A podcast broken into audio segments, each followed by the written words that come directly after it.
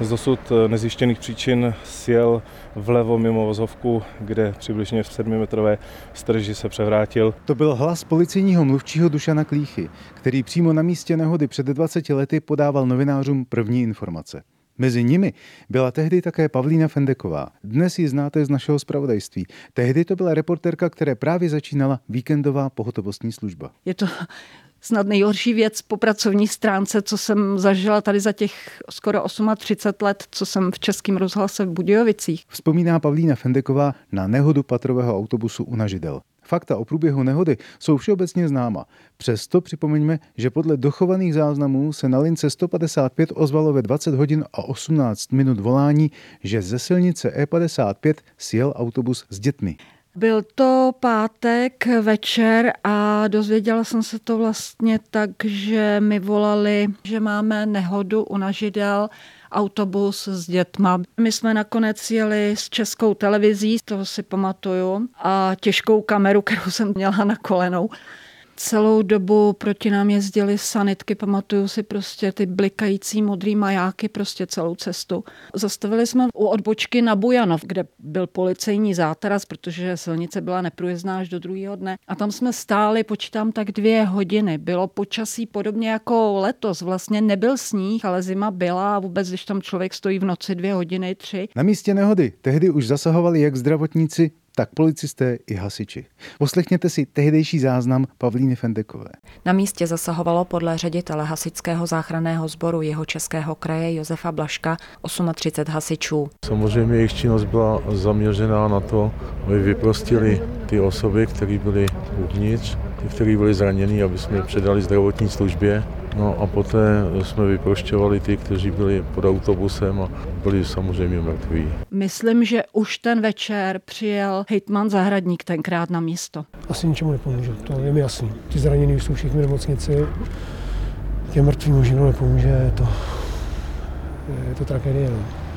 Společně s Pavlínou Fendekovou vyrazila za Český rozhlas z Českých Budějovic na místo tragédie také tehdejší redaktorka publicistiky Martina Toušková, dnes slovesná dramaturgyně. Když jsme dojeli na místo, tak jsme se domluvili, že Pavlína Fendeková bude točit a já udělám ten živý telefonát pro Radiožurnál. Ono to možná bude znít zvláštně, ale v takovéhle chvíli se ten novinář, ten člověk, který přijede na místo takovéhle tragédie, musí oprostit od těch emocí, musí se nějak skonsolidovat, nesmí myslet na to, co se tam stalo a musí rychle sehnat informace, které by dál tlumočil těm posluchačům. Měla jsem prostě notýsek a všechno jsem si rychle chtěla poznamenat, vyptávala jsem se, abych byla připravena v ten konkrétní čas, kdy měli volat z Radiožurnálu, poskytnout ty informace, které měli a mohli ty posluchači dostat. Teprve potom, když vlastně tohleto opadne, se člověk rozhlédne a domýšlí, co se tam stalo, jaká ta tragédie je veliká. A když pominul ten největší stres, tak jsem si říkala, že vlastně si nejsem jistá, jestli tohle je to, co chci v té novinářské práci dělat. Byl to můj první výjezd k takovéhle tragédii a možná to ten osud pak zařídil tak, že teď dělám něco úplně jiného. To byl osudný večer 8. března 2003. Ovšem práce na místě tragédie pokračovaly i druhý den, v sobotu. A já jsem se pak na místo vracela druhý den, v sobotu dopoledne, kdy vlastně teprve jsem viděla ten autobus, odtahovali ho a to se mi vybaví, když se řekne Nažidla, naskočí mi husí kůže, ten patrovej autobus převrácený prostě pod tou silnicí.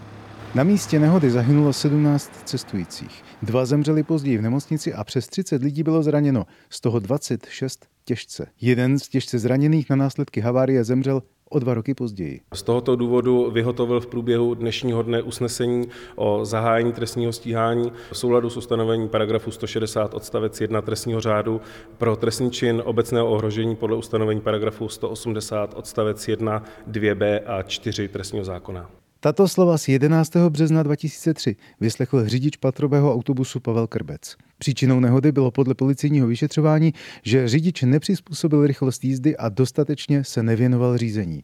V listopadu 2003 byl Pavel Krbec okresním soudem v Českém Krumlově odsouzen za obecné ohrožení a za padělání a pozměňování veřejné listiny k trestu 8 let odnětí svobody a k zákazu řízení motorových vozidel na 10 let. U soudu jsem byla také a mluvila vlastně i s pozůstalými. Někteří z nich chtěli mluvit, takže mám jejich vzpomínky a vyjádření i natočené. Život bez dětí není život a pokud vám to někdo ten smysl života sebere, tak myslím si, že tomu není vůbec co dodávat. Bohužel legislativa tohoto státu už neumožňuje, aby byli potrestáni jiní viníci než ten řidič autobusu. Když se podíváme na tragické letecké katastrofy, tam byli potrestáni manažeři letecké firmy a podobně. To v tomto případě pouze jenom řidič, a to v dohledovém vězení. A co my, když máme prázdnou postel a denně pláčeme do peřin? Těmito slovy okomentoval výsledek soudu jeden z pozůstalých, Karel Hart, který při nehodě přišel o svého syna Viktora. Zdeněk Zajíček, Český rozhlas, České Budějovice.